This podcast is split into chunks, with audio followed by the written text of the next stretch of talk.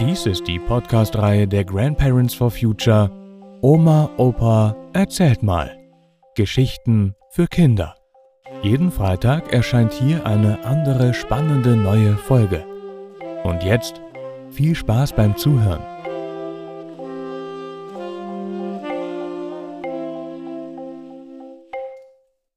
Wer sagt uns die Wahrheit? Oder? Wie Pater Pereira uns nicht aufklärte. Menschen sind auch biologische Wesen. So haben fast alle Geschlechter ein sexuelles Verlangen, wenn sie biologisch geschlechtsreif werden. Es ist schön und richtig, dass alle Jungen und Mädchen lernen, ihre Sexualität in Lust und Liebe zu leben. Dies gilt auch für Menschen, die ihre sexuelle Identität noch nicht festgelegt haben. Dabei sollten alle Respekt und Achtsamkeit für sich und die Partnerinnen entwickeln und gestalten. Gewalt und Herabsetzung sind nicht erlaubt, sonst gibt es keine Verbote. Sex zwischen Mädchen und Jungen kann beim Geschlechtsverkehr zur Zeugung eines Kindes führen. Deswegen sind immer Verhütungsmittel notwendig, wenn beide die Verantwortung für ein Kind nicht übernehmen können oder wollen. Das sind in etwa die Basics, die in der Sexualerziehung heute vermittelt werden sollten. Ganz anders in den 50er Jahren im schwülen katholisch-klerikalen Umfeld unserer Schule. Uns sollte Pater Clement Pereira aufklären. Das ist an sich schon Unfug, weil Aufklärung durch die Eltern erfolgen sollte oder besser durch sie vorgelebt wird. Die Lehrer in der Schule können dies nur im Unterricht sachlich mit Fakten ergänzen.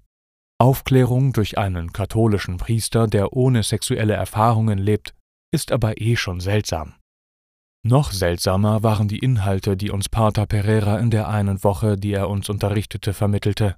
Männer sind triebgesteuert, Frauen empfangend und passiv. Selbstbefriedigung bei Jungen ist Befleckung. Na gut, dagegen hilft ein Tempo oder eine Küchenrolle, aber so praktisch war der Pater nicht. Bei der Selbstbefriedigung von Jungen geht ein Stück Gehirn ab. Nein, das ist nur Ejakulat aus den Hoden, aber die Falschinformation hat uns erschreckt und geschockt.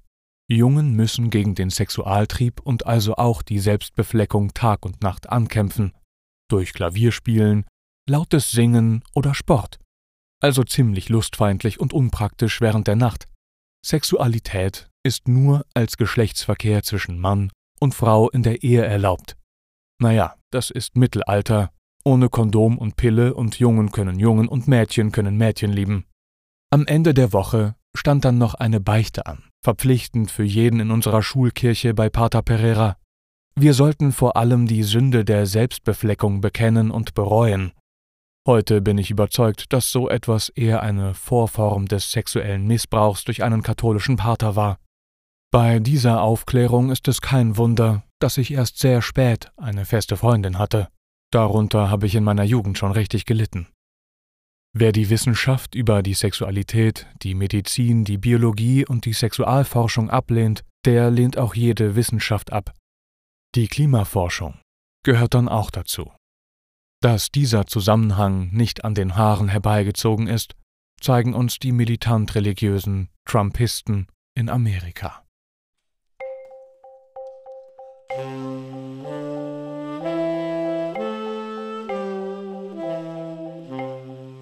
Das war Wer sagt uns die Wahrheit? Oder Wie Pater Pereira uns nicht aufklärte. Gelesen von Matthias Wieck. Vielen Dank fürs Zuhören und bis nächsten Freitag.